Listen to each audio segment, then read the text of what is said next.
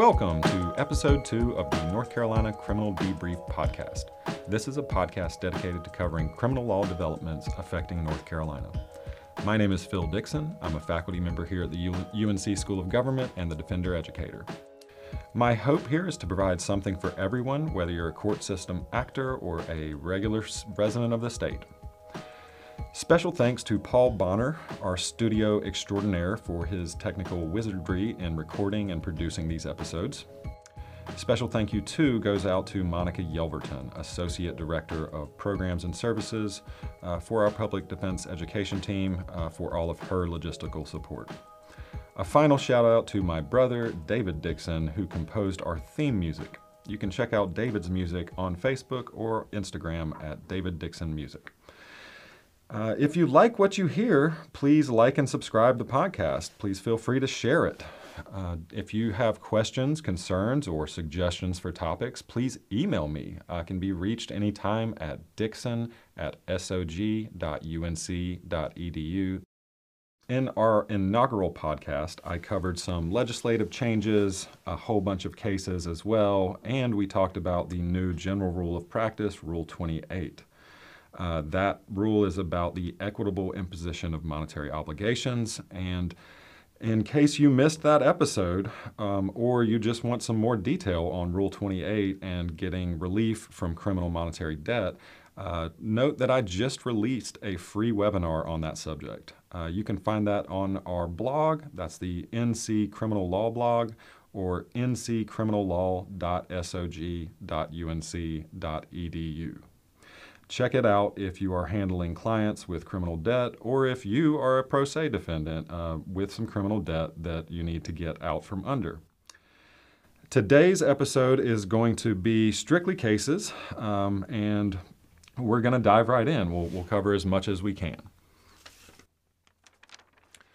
The first case I wanted to talk to y'all about was State v. Jordan. Uh, this is a case from Guilford County.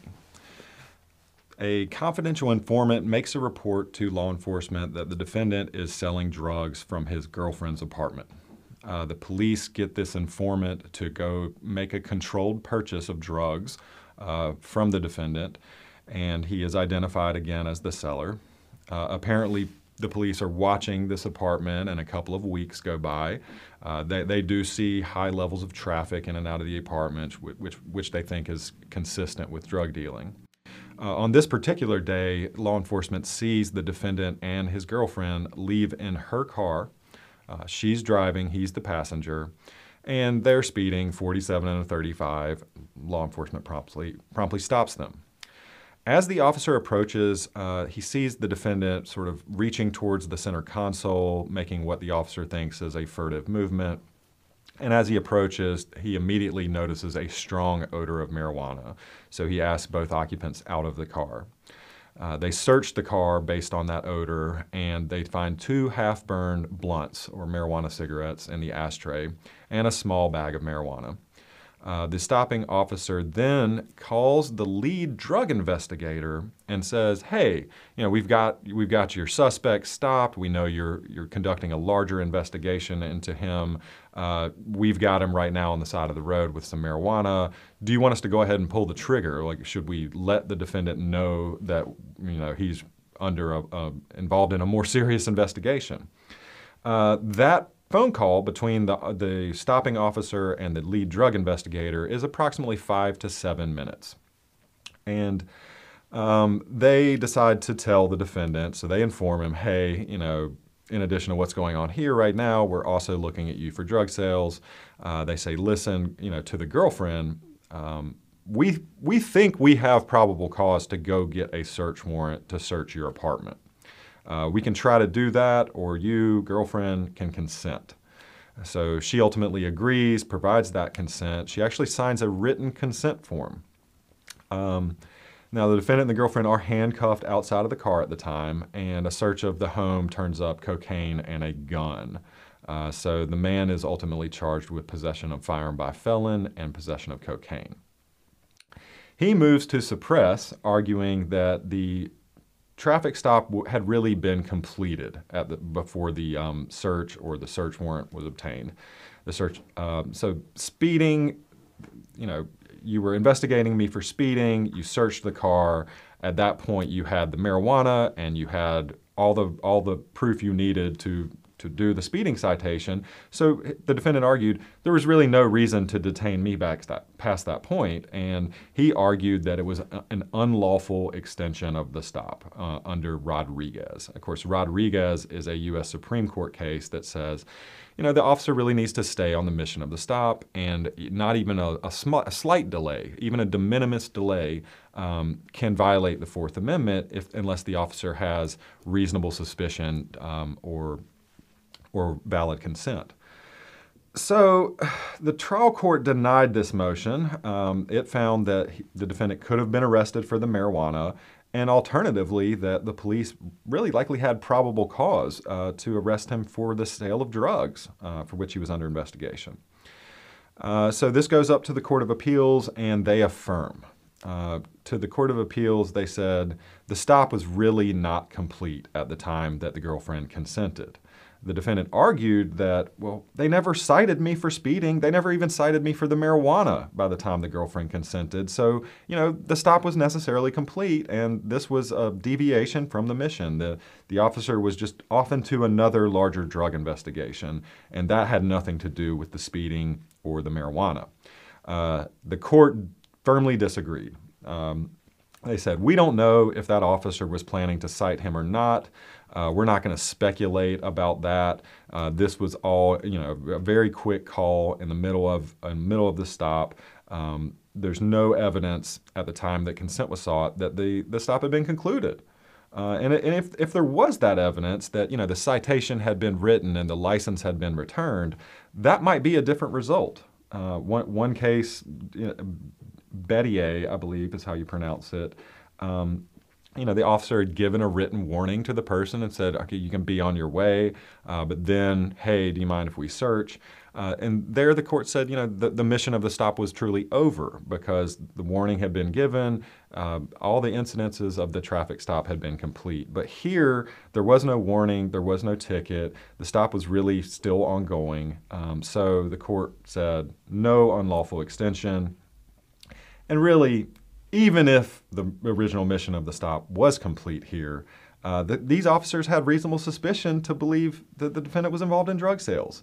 I mean, when you look at the confidential informant's tip, the confidential informant's controlled buy, uh, all of this surveillance with lots of visitors, uh, that that probably gets you to probable cause to arrest or search the defendant's home, um, which is you know an even higher standard than reasonable suspicion so, you know, he also challenged the validity of the consent and said that was, the defendant argued, uh, you know, you really coerced the consent from my girlfriend, even if it was within the mission of the stop. This was not valid, voluntary, knowing consent.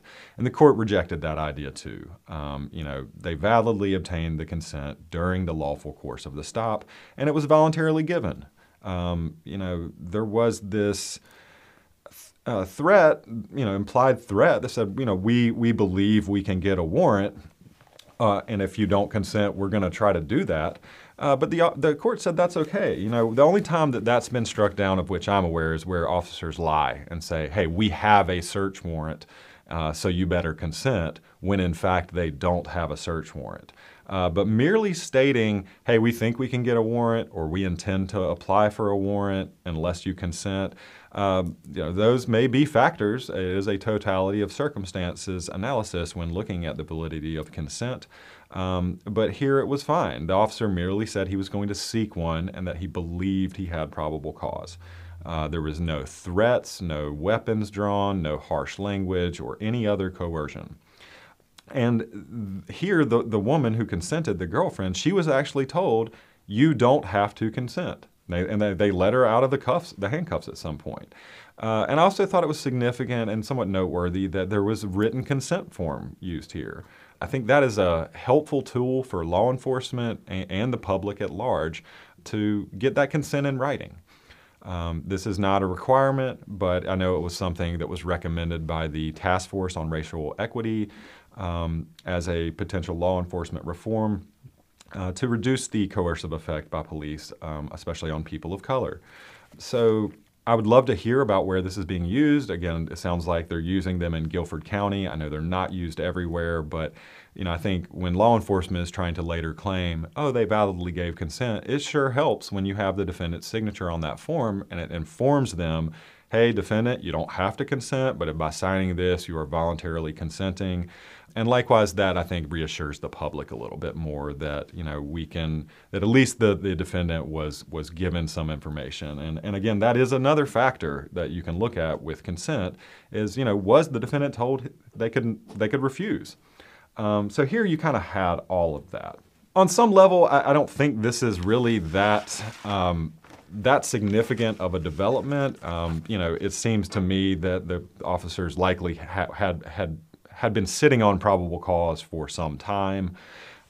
Given the ongoing surveillance, I don't, I'm not sure, I don't think it was very stale. And this argument keeps popping back up in these Rodriguez cases that says, well, the officer never wrote that ticket, or you know, they were they never cited me for the thing they pulled me over for. Well, again, when we're talking about extensions of stops and missions of the stop, I think that is a factor again. Uh, you know, was the ticket written? Did the officer diligently pursue the mission? Um, so depending on the timing and, and, what other factors are going on, uh, the fact that the ticket was or wasn't written or when it was written can be can be a factor and might might be might even be significant, uh, but it's not dispositive. And you know where if I pull you for a you know seatbelt violation and then develop reasonable suspicion of another crime.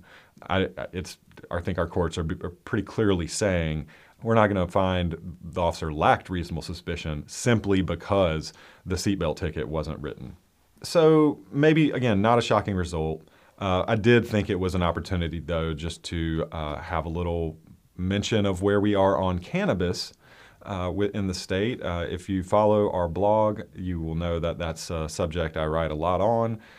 And we've been in a conundrum really since 2019 or so with smokable hemp and now Delta 8 and intoxicating hemp products.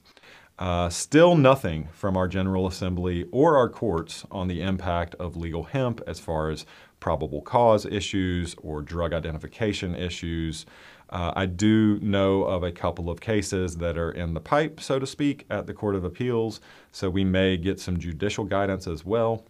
Notably, all of our hemp legalization statutes expire on June 30th, 2022, which is uh, in just a few short weeks from here.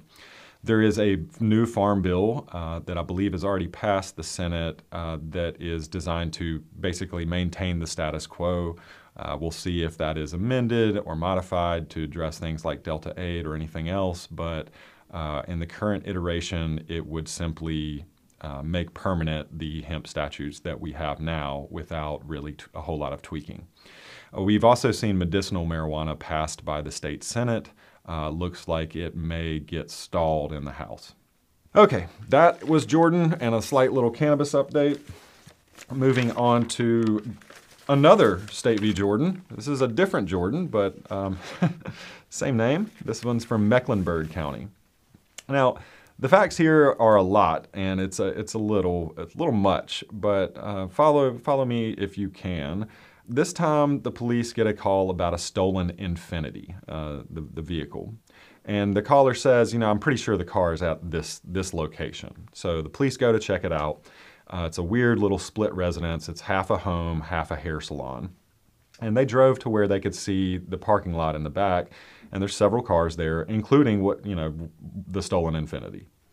Um, as they sit there and watch, they see a man. It's not the defendant, uh, but a third party exits the house, uh, comes out out the door and around the side of the house, and he's got the key, he's, it looks like he has the key to the Infiniti in his hand, and he walks right up to the driver's side of the car, starts to reach for the door, but then he notices the police. He stares at them a second, and then he quickly turns around, goes right back into the house, goes right back towards the house. So officers think, okay, well, we got to detain him. We, you know, we think he might be involved in this uh, stolen car, and um, the man is knocking on the door and saying, you know, hey, police are here, police are here. The defendant is inside, and he opens the door to let this man in but leaves the door wide open. And apparently, it's raining. officers a, a pre- approach and say, "Hey, we need to speak to that guy who was who was you know approaching the car." And while they're talking, the officer just walks into the house, steps right in. Once he's inside, he sees the defendant standing beside a safe. He sees the defendant lock the safe and put the key in his pocket. Now more officers are on scene and start arriving, and from outside outside the residence, they noticed drug paraphernalia, apparently cocaine, sitting out inside. Now, to be clear, the officer who had already entered the home had not noticed this drug paraphernalia and, and drugs sitting out, but other officers saw, said, well, we see that in plain view, even from outside. They then do a sweep of the residence. They do find a gun in the back room. Uh, there's another man on scene who they determine is either the owner of this property or is leasing it. And they eventually get him to consent to a search of the place. It's kind of similar situation to the last case. Hey, we think we can get a search warrant. Are you going to let us search or not? Eventually, the man relents and says yes, but he qualifies that consent and says, you know, the safe is not mine, and I don't have the ability to consent uh, to that. Um, eventually, the officers get to the defendant and ask him about the safe, and he says, "I don't have anything to do with anything here. Um, you know, I don't have. It's not my house." Denies owning the safe, but also tells them, "Hey, you know, you don't really have any reason to search the safe," uh, which was maybe a little suspicious. And remember, that first officer saw the defendant next to the safe. He saw him put the key in his pocket and lock it. Um, so, based on the drugs, the gun in the home, all of these facts and circumstances, uh, the police go get a search warrant for the safe, and inside they find trafficking levels of cocaine, another gun, a bunch of money, scales, some syringes, and other paraphernalia. He is, the defendant, excuse me, is charged with drug trafficking, possession of firearm by felon, and habitual felon. Uh, he moves to suppress, and um, there's several grounds argued, which we'll get into, but the trial court denies the motion. Uh, unfortunately, the trial court did not do a written order, just sort of made the statements in the transcript um, denying it. Trial court uh, remarks seem to really skip over that initial entry by the first police officer into the home and really starts with when the second group of officers arrived and saw drugs in plain view. You know, the drugs in the home were probable cause to get the safe uh, the warrant for the safe, so motion denied. He's tried, convicted, and ultimately the trial court gives him consecutive sentences on all these offenses. So it was quite a lot of time, I want to say somewhere in the range of 200 months. This goes up to the Court of Appeals, and uh, it's uh, unanimously reversed. The court says that motion to suppress should have been granted. I got to give it to the state here. They really argued about everything they could. Uh, and that is going to probably be the main takeaway for the defense here, which we'll, we'll come back to in a second. But first, they started with standing. You know, the state argued defendant doesn't have any grounds to challenge this stop. Uh, it's not his house. Um, you know, he said he didn't own the safe. He doesn't have any expectation of privacy. And the court, the court said that's wrong. You know, guests at a home even if they're not the owner or lessor, they still retain some expectation of privacy. Now, merely being present somewhere is not enough, but here there was enough to show that, that the defendant really did have a reasonable expectation of privacy.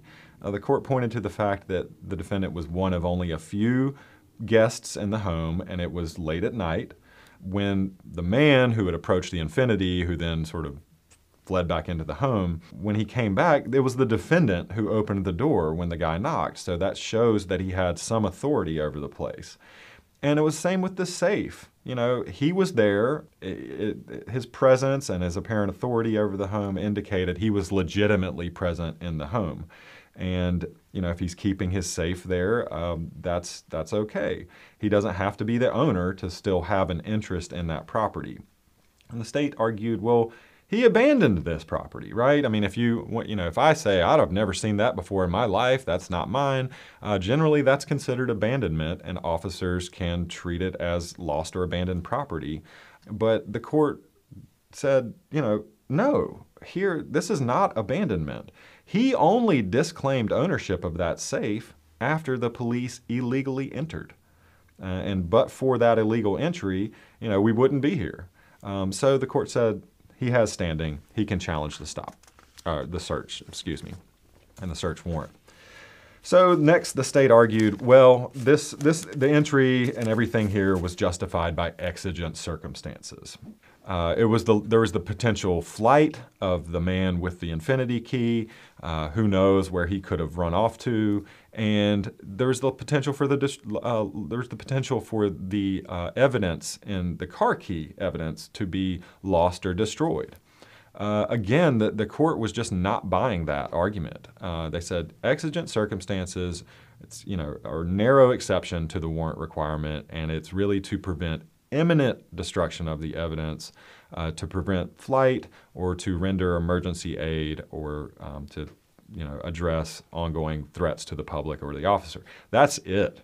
Um, and they just didn't have that here. I thought it was interesting. The court said, you know, uh, you got to have both knowledge that the car is stolen and possession of the stolen car to prove possession of a stolen motor vehicle. Uh, for all we know, the suspect here might not have even known that the car was stolen.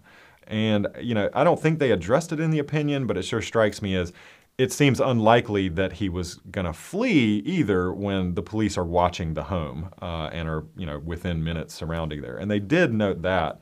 Uh, the car key really has low evidentiary value. Um, the officers saw him with it. You know, you could prove that part of the element with or without the car key just based on the officer testimony. You can prove the offense by um, both actual possession or constructive possession.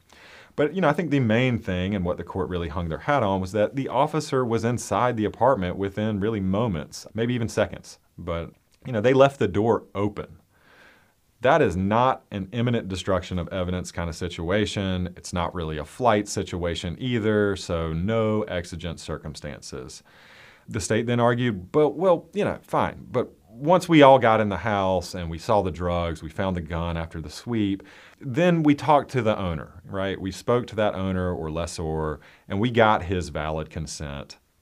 That should have attenuated any initial illegality. Uh, there's that attenuation doctrine where even if police do violate the Fourth Amendment and commit some illegal detention or search, if you know there's an intervening act or some some circumstances in the middle that can sort of break you know a break in time and sort of separate out the illegality from the discovery of evidence, uh, sometimes it can still be okay. Um, but the court said, no, that's not the case here. This was absolutely uh, close in time between the violation of police illegally entering and obtaining of consent. Uh, there were no intervening circumstances, uh, such as the defendant committing a new crime. And they, they said this was flagrant misconduct by the police. When I said the officer stepped right in the house, I mean, those of you who are, are lawyers or, or judges and trained in Fourth Amendment law, you know, of course that's of course that's misconduct. You you can't just walk into someone's house and they, they didn't have enough here. So that was not valid consent since it was only obtained after the illegal entry. And finally, the state argued, well, we did go get a search warrant for the safe, and that should be okay. Uh, the court rejected that as well. You know, look, they, the car was in the parking lot, it was reported stolen, and you had a man approaching the car and then going back to the house if after he saw the police. That's all they had if we take away everything that occurred after the illegal entry. They said that was not probable cause for the house or the safe. Um, no go. This gets kicked back down for presumably a um, either a new trial without all the drug evidence or dismissal. So uh, quite a big impact on uh, Mr. Jordan here. Uh, as I mentioned at the start of it, you know, I think it's just a really good case, uh, both for a Fourth Amendment review. We've got standing, exigent circumstances, uh, valid consent, and fruit of the poisonous tree, uh, attenuation and consent. All of this stuff is back, packed up in here. And I think it's a great point for defenders, um, or, or, you know, possibly the state too, uh, that these arguments will be layered. I mean, the state did a good job of really arguing. They threw the kitchen sink at it. They argued everything they could and defenders, y'all have to be ready for those sort of scattershot arguments. Um, so don't forget about standing. I think we covered a couple of standing cases in the episode one. But you know, I recommend reading this case. It was unanimous opinion by judges Collins, Hampson, Hampson and Carpenter, um, and I think a strong win for the Fourth Amendment. Okay, moving on. We talked a little bit last time about some uh, First Amendment issues. I think we covered State v. Taylor, about the true threats doctrine and how we saw that true threats doctrine applied in a juvenile case called In Re ZP. Um, Taylor involved threatening court officials.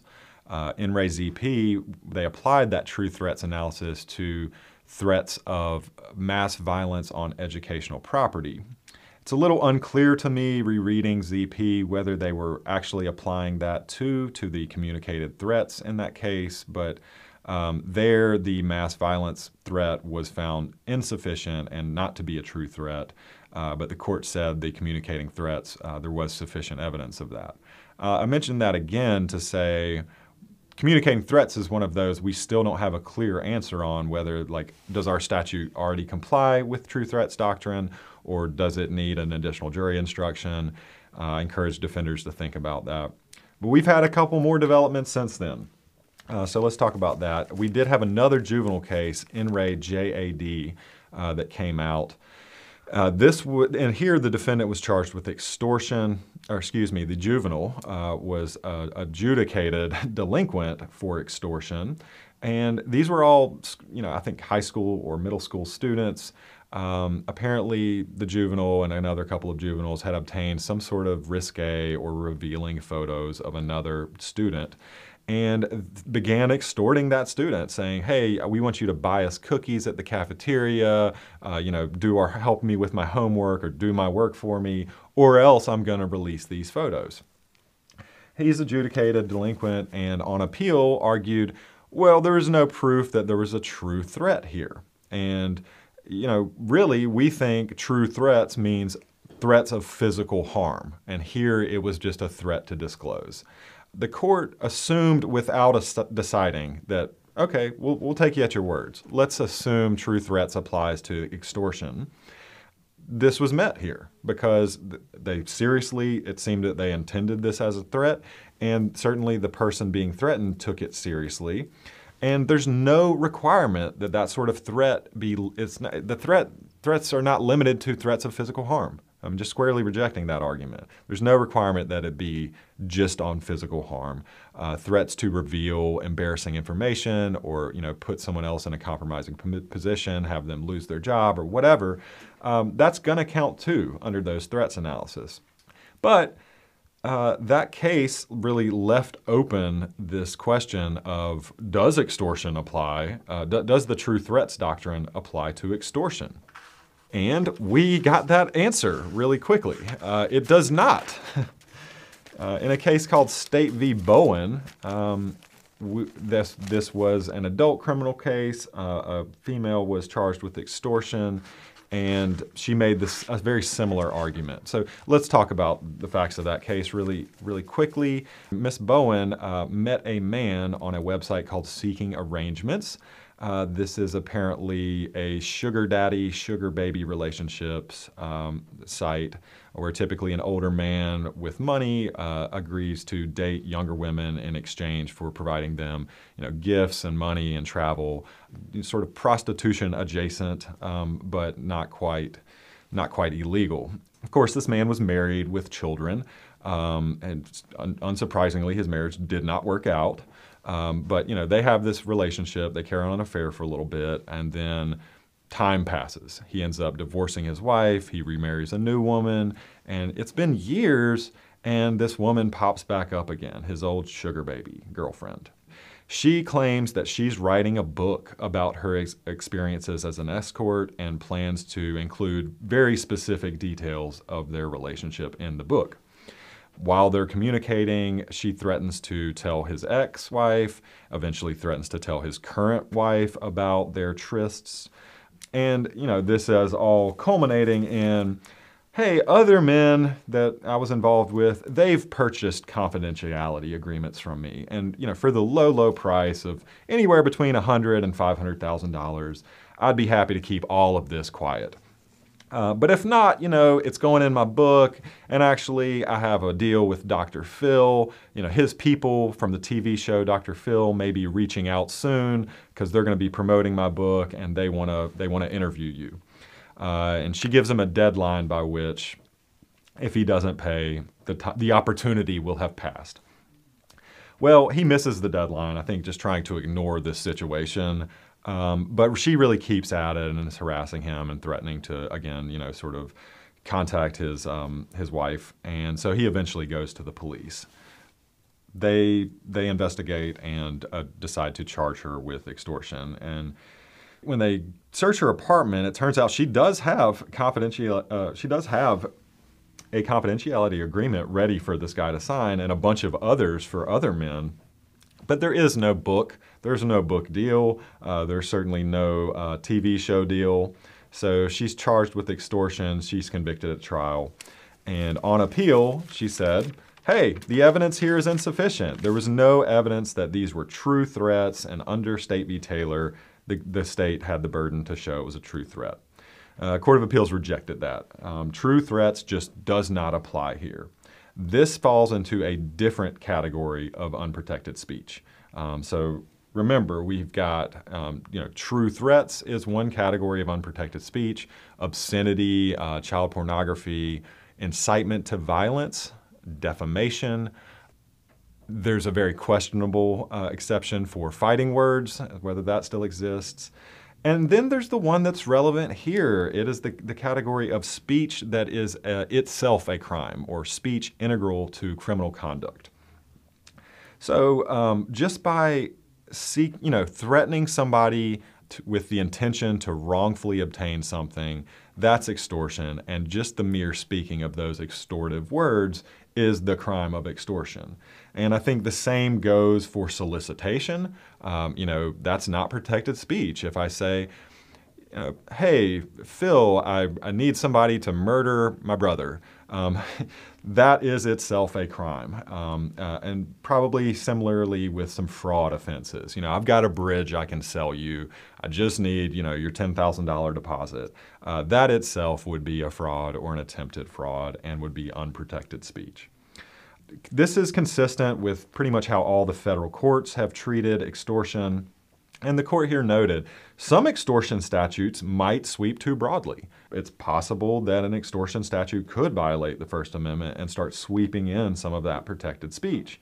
But ours doesn't. Ours is constitutional. You know, it really requires a wrongful threat plus an intent to wrongfully obtain, obtain something, that intention to extort. So we know from the Court of Appeals, uh, true threats analysis does not apply to extortion. I think it's likely you can extrapolate that to solicitation, blackmail, and fraud at least. Uh, there are still a ton of other questions about all the other threats offenses that we have on the books and whether Taylor does apply, whether that true threats analysis does apply. But you know, this is a pretty logical um, result to me, and I think I think the court got this right. But I do think where you're dealing with pure threats and pure language, uh, where it's not falling into this sort of category of the words themselves are a crime, uh, defenders should be pressing for it, and judges, you know, you have an obligation to instruct on any substantial feature of the case, and where you think that the threats analysis may be applicable, that may be something to include in the jury instructions, whether or not the defense asks for it. Um, so really interesting uh, First Amendment issues as well. Um, and we've been seeing a lot of those. I don't remember if I mentioned it last time, but the past few years we have seen a ton of First Amendment issues come up from State v. Bishop, where there was the, our cyberbullying ban was struck down. There was State v. Packingham, the case that went all the way up to the U.S. Supreme Court, basically finding that the social media ban on sex offenders was unconstitutional. There was some harassing speech sort of being yelled into the void of the internet on in State v. Shackelford, and his stalking conviction was overturned on First Amendment grounds. Of course, we just had Taylor, uh, ZP, JAD that I talked about today, and now Bowen. Um, so, kind of a really big evolving area. I encourage all the court system actors to really keep in mind those First Amendment concerns. Okay, moving on, I wanted to briefly flag State v. Clegg. Uh, this is from February 2022. I'm sure many of our listeners are aware, but um, this was the first Batson violation found against the state ever. Of course, Batson uh, refers to the seminal U.S. Supreme Court case of Batson v. Kentucky, where the court held um, it is a equal protection violation um, to improperly strike a black juror on the basis of race. And the holding in Batson has been extended to gender as well, so that um, you cannot make peremptory strikes where you have, you know, where the trial attorneys have discretion to say, you know, we just don't want this juror. That's a peremptory strike. And you can exercise your peremptory strikes however you like, but not in a racially discriminatory manner or not in a way that discriminates against on the basis of gender as a matter of, of 14th, um, 14th Amendment equal protection. And you know, this is remarkable uh, by itself, and, and, just that how far behind the times we have been here. I mean, all throughout the other, all throughout the South, and, uh, and pretty much every other state that I'm aware of, there's a record of Batson violations being found against the state. Um, we have never had one. The only Batson violation that's ever been found prior to Clegg was against the defense, um, saying the defense violated Batson and that uh, the state's rights were somehow violated. So I think this brings us a little bit more into the mainstream. Uh, it really, I think people that are closely watching the court system have known this was coming. Uh, we've seen a lot of remands lately uh, where Batson challenges were making it up to the Court of Appeals or the state Supreme Court and being sent back down uh, to the trial courts for further findings. So I'm not going to go into a detailed discussion of Batson. Uh, I would just say if uh, defense lawyers, when you're trying your cases, you do need to be prepared to make a Batson challenge during uh, jury during jury selection. Uh, Batson and the line of cases that it um, that follows it, its progeny, it makes clear that the improper strike of even one black juror is a Batson violation. Um, so you don't need, I mean, you know, the strike rates and, and the composition of the jury, all of these things are relevant.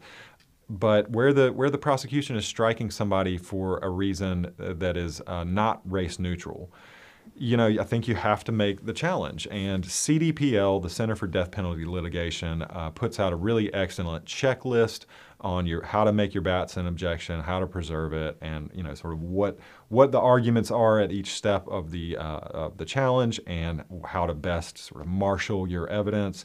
We've provided a copy of that pretty much to all of the public defenders at our recent conference in May. Um, but if anybody needs it, you know, again, email me and let me know. I would be happy to provide you a Batson cheat sheet. As this right has traditionally been really hard to enforce, and sort of infamously, um, the district attorneys have trained. There was a Top Gun training that basically was teaching a generation of district attorneys or more on how to get around a Batson challenge. So I think this is helpful. I think you're going to see more Batson challenges. I think you're going to see more litigation on Batson. And, um, you know, I guess another point I would want to make just on the merits of this Batson stuff is that if it's even motivated, if a strike is even motivated in part by improper reasons, that is to a Batson violation. So um, Clegg is a detailed, really long opinion that really walks you through and, and, you know, here the, the court really rejected the state's reasonings, but ultimately declined to find a Batson violation. And when it got before the Supreme Court, uh, at least the, the solid majority said, you know, trial court, you really walked through all the steps correctly. You did the right analysis. You only erred by concluding that there wasn't a Batson violation because here there was. It seemed that race was a substantial motivating factor in both, uh, in at least one of the strikes and he gets a new trial. And that's significant because this was a, a armed robbery and firearm by felon in Wake County, and I believe the guy got quite a bit of time. So um, he is getting a new trial. Uh, I do want to briefly contextualize this and just say this, you know, I think this is a significant development, and it's also one in a line of cases where we are seeing the courts grapple with these race and criminal justice issues. You know, I mentioned a second ago that this right has been hard to enforce. I know one one new thing that we've got, and it, it may sort of um, well, I guess I would just flag for people. There is a new video on implicit bias training for jurors um, that is being played. Uh, there's a version of it being played in, in Buncombe County. I believe one is now being used in Wake, uh, where jurors are shown a video and told, hey, think about your own biases and think about your any assumptions you might be making before you decide to hear this case. Uh, and you know, there's evidence that shows just doing that can can really improve uh, outcomes and and lead to more fair results. But as I was saying, you know, in addition to the implicit bias video that's that's out that I think touches on some of these issues, we've got this new Batson case, and courts have the courts have been going back and forth on this. You know, not too long ago, we had the Racial Justice Act litigation. Um, this was that gave death penalty defendants uh, a way to get off death row if they could show racial discrimination uh, was a factor in their verdict or sentence the that that existed for a little while. Then the legislature repealed it, and um, you know left a bunch of these defendants sort of in the lurch. And the state supreme court, when they finally got uh, their hands on it, reinstated that right for, for many of those defendants, and, and found that the change in law by the legislature to then to first grant this right to challenge your, your death verdict uh, with evidence of racial discrimination, and then to take it away uh, while many of the cases were midstream. Uh, the court found that to be an, uh, again, the majority, I believe, found that to be an ex post facto violation, where uh, you know you don't get to change the rules after the fact and apply it later. We had a case out of uh, I think Guilford County recently, where um, it's called State v. Campbell, where I think you had a, a African American judge uh, there was an African American potential juror, and they expressed that they're due to their, I believe, Baptist or Methodist religion, that they didn't feel um, they felt like they they could not sit in judgment of someone else. And the trial judge made some comments, um, basically, you know, I think along the lines of, you know, we need black jurors, and every time I, I, excuse a black juror, the, you know, there's there's less there's less jurors of color and you know, y'all, are, you members of the, the black community, uh, you're you're not doing your duty, and you're you know you're contributing to this this issue of you know prom- predominantly white jurors. And you know, I think the, the I think the, the trial judge absolutely meant well there. I think she was really encouraging you know other persons of color to serve on the jury, and I think she was a little suspicious of this explanation that you know I think she even said you know I was I too am raised in that religion, and there's nothing about that religion that prevents you from serving on a jury fairly.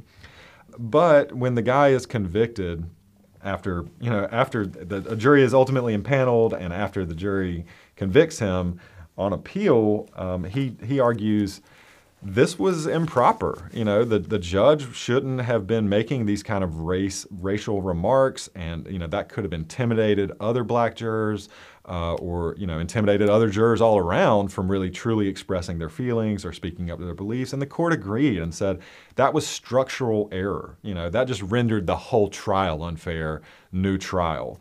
Um, so, you know, there it was a trial judge sort of trying to encourage persons of color to um, serve more on juries and to, you know, be more involved in the judicial process as jurors and, you know, did it in a way that the Court of Appeals found was improper.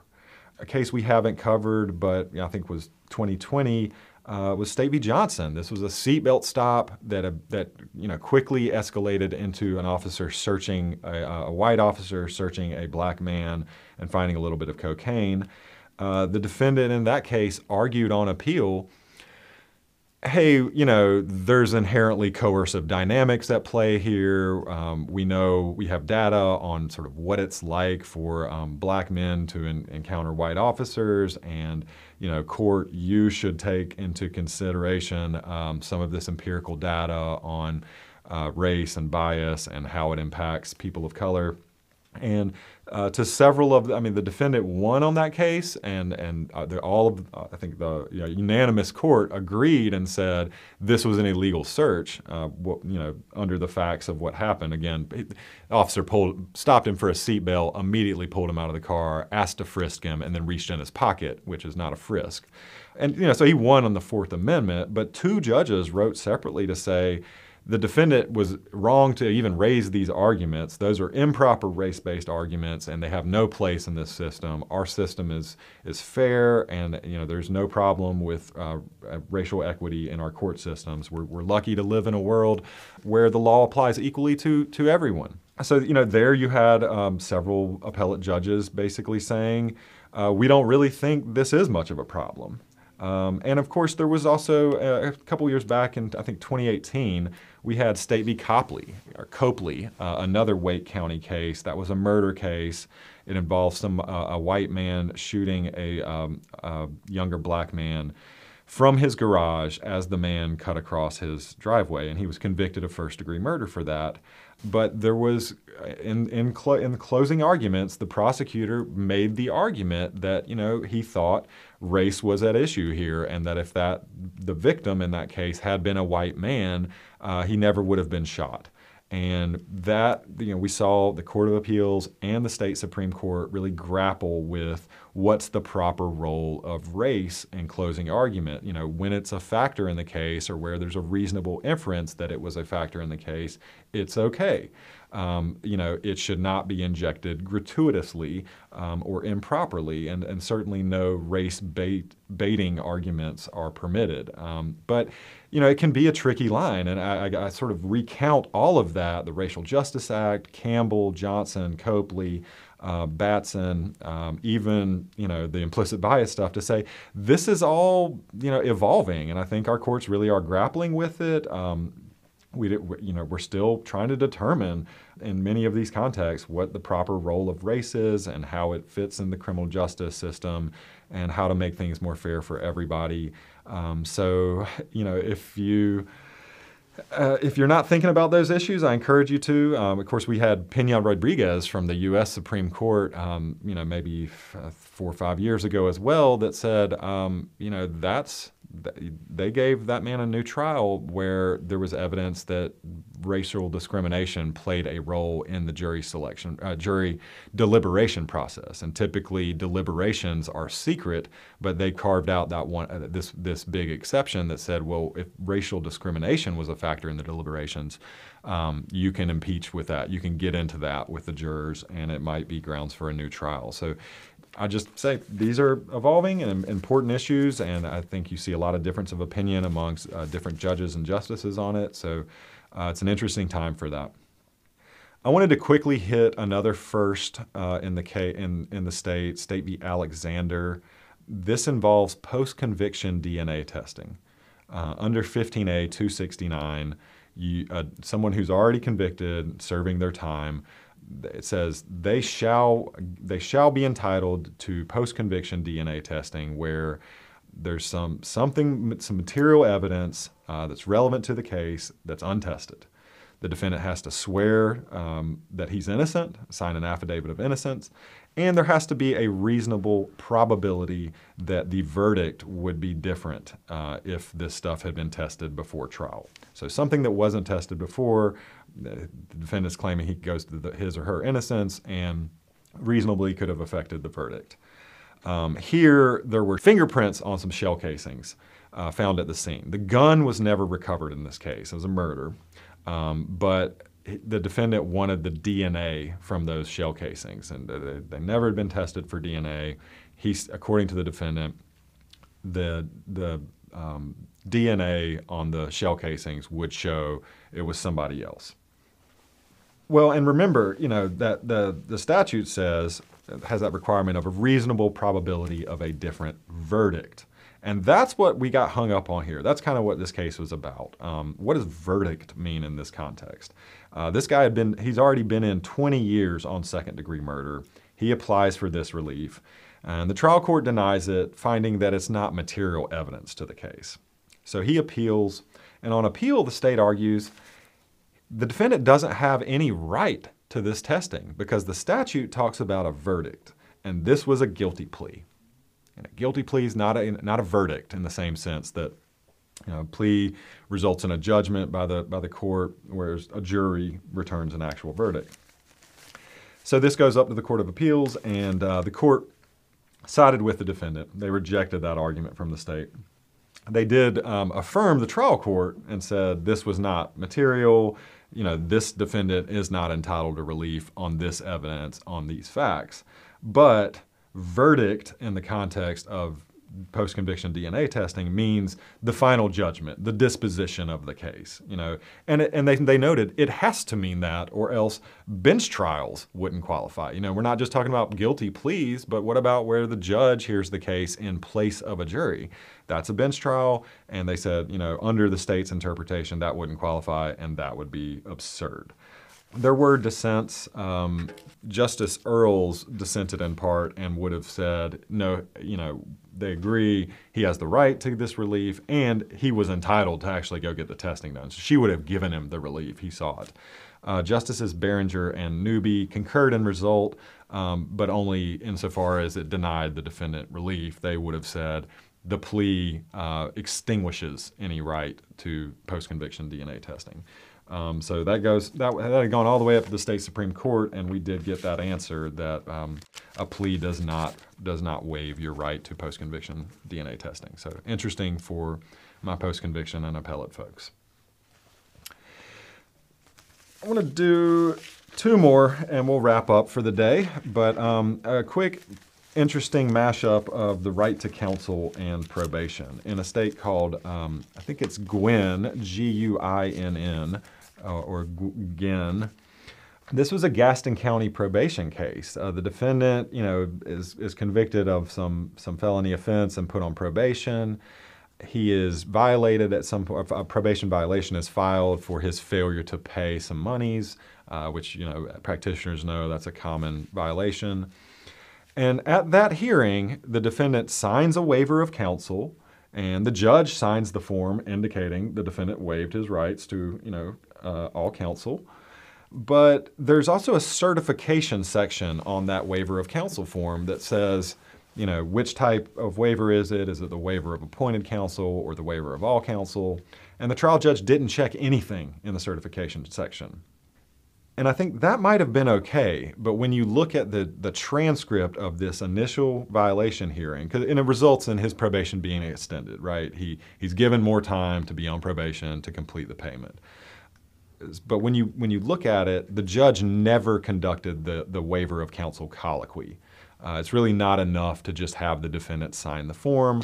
There's a statute, 15A 1242, um, that requires the judge to walk them through and say, you know, the, do you understand what you're waiving? This is what you want to do.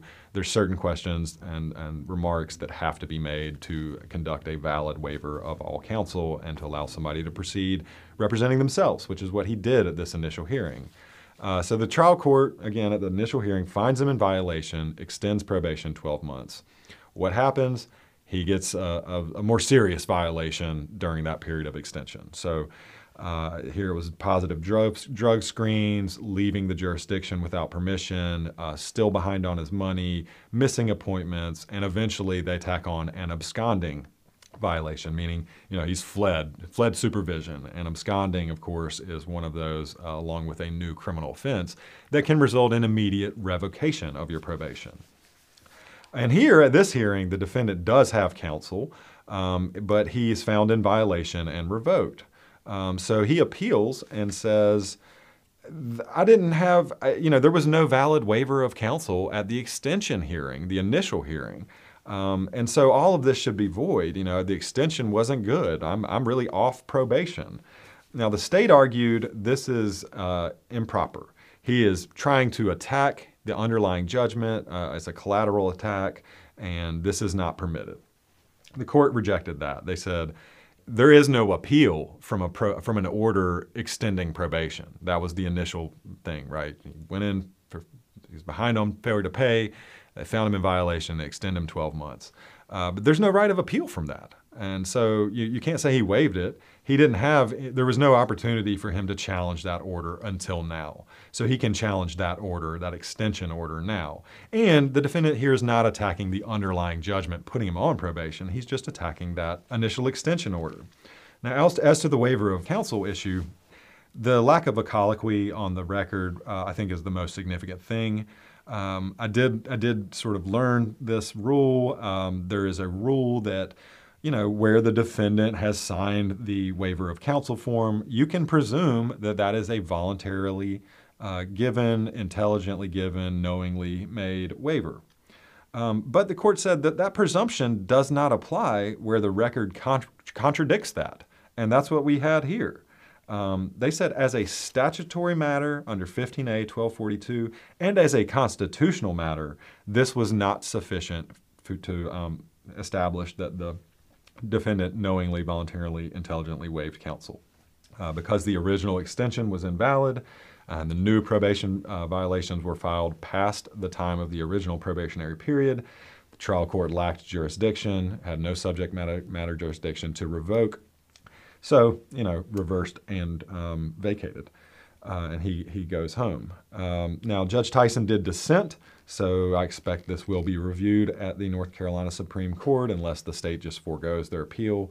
Um, this was, cre- I think it is the right result though, and kudos to the appellate lawyer here. I think this was very creative lawyering uh, to sort of dig and find the, um, you know, sort of subtle right to counsel violation, even despite there being a signed waiver in the file. That was uh, a great win and, uh, and, you know, interesting reminder about that right to counsel and how to waive it. We're going to wrap up with a Cabarrus County case, State v. Pabon or Pavon. This was rape and kidnapping. Uh, the defendant was accused of rape and kidnapping of an adult victim. Um, apparently, it was a pattern that he had with um, with women, where he would befriend them, uh, get to know them, gain their trust, and uh, you know when the opportunity presented itself, he would drug them and rape them. Uh, other uh, the state presented other victims as 404B witnesses um, to show the defendant's other you know propensity for this kind of behavior and how he had the same same modus operandi, same MO with each victim. And there was a ton of evidence that, that this happened. I mean, there was physical injuries uh, on the victim consistent with the sexual assault. Um, his DNA was all over her in large amounts in places it probably shouldn't be.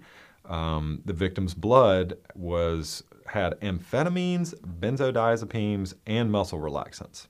And there was expert testimony at trial that was, hey, that combination of drugs is basically going to be Rohypnol, you know, a roofie. Uh, it's going to incapacitate somebody, and that, that is, you know, serious medicine. Now, the expert, one of the experts who testified at trial was not the analyst who actually took the victim's blood samples or tested it. Um, they reviewed that evidence, they reviewed the lab analysis, and they formed their own opinion. This is known as substitute analyst testimony.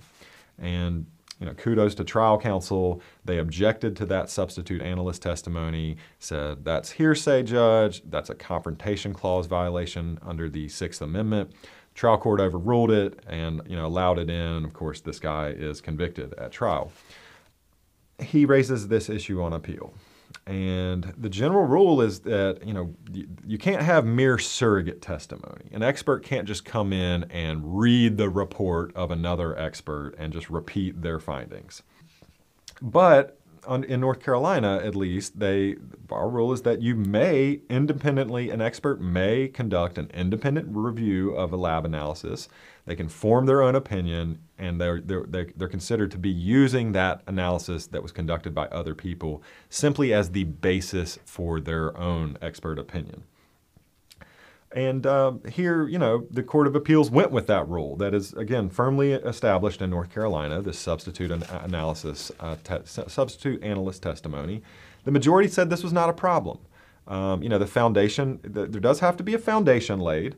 Um, you know, and that usually looks like, hey, is the information reasonably relied upon by the experts, like the data that the expert is using or the test. What are the standard procedures for this kind of stuff? Did you to participate or observe the testing? Um, you know, what sort of independent analysis went into you forming your opinion as the substitute analyst? What assumptions did you rely on? You know, sort of detailed foundational requirements. Uh, and the court here said those foundational evidentiary foundation requirements were met and the defendant was in fact able to confront and cross-examine the testifying expert. Um, they, they found that the, the expert conducted a proper independent analysis. Uh, he was, they said that he was not merely parroting the report of another, um, so no evidence or confrontation clause uh, violation. Judge Murphy dissented and would have found a confrontation clause violation and would have required a new trial. Um, so I think this is exciting uh, for a couple of reasons. I mean, one, uh, well, sorry, sorry. This makes it Judge Murphy dissents at the Court of Appeals and would have found the confrontation clause violation. So this goes up to the state Supreme Court. Uh, I thought it was really interesting. The state Supreme Court said, we'll assume that this was error. We're not going to decide that it was error, but assuming it was, here any such error would have been harmless. There was overwhelming evidence of guilt. Um, other experts testified at trial to some of the same results. There was lay opinions about the victim's condition from friends and family who saw her in, in the aftermath. Uh, there was also a video of them, uh, you know, at some restaurant. There was surveillance video from inside a restaurant uh, where that it was either I'm not, I'm not, sure if it was before or after the the assault, um, but it was after the, the the woman had been drugged. And just watching the surveillance video, um, I think really anyone could tell that she was not okay. She seemed to be impaired, even though I want, I want to say it was like early in the morning or the middle of the day. Um, you know, it wasn't like she had been out drinking or something. Uh, it was pretty clear she had been drugged. And plus, you had the DNA evidence. Uh, there was just too much here um, for for the defendant to really say, you know, but for this error, I would have been found innocent. Um, you know, I need, I, I, deserve a new trial. They said, you know, we, we, you still, if it's, if it's a, even if, even though there might have been a constitutional violation, uh, here it was harmless. So what, what is the takeaway um, for, for all, from, from all of that? We got Ortiz-Zape, and other North Carolina cases, like I said, a lot of state cases, they allow this practice of, of, substitute analyst testimony, at least when those foundational requirements are met and it's not merely parroting the testimony. But this issue is ripe for challenge. And uh, I think one, it's a good, it's, I, I don't know I would read too much into it, but you know, arguably, maybe it's a, a, sign that the state Supreme Court is reconsidering some of its jurisprudence here and that they assumed without deciding error. Uh, but I think, you know, defenders should be trying to get this, this issue back before the U.S. Supreme Court. One of the more recent Confrontation Clause cases was the 2012 case of Williams v. Illinois from the U.S. Supreme Court. And in Williams, you had five justices that expressly rejected the logic of North Carolina's approach here. Um, this idea that the underlying analysis by another expert, um, when you know read by a substitute expert, that is not being offered for the truth of the matter asserted and is still and is instead merely the basis of the second expert's opinion. Justices Thomas, Sotomayor, Ginsburg, Scalia, and Kagan all would have said, no, that's not okay, uh, in which case we would have to revisit our, our ideas on this and some of our cases on this. Uh, three of those justices are still on the court. It's fair to say we've got a new court. Uh, I don't know. I don't have a good sense of how the newer justices may um, may be treating these kind of confrontation clause issues, um, but I think it's worth getting it before them.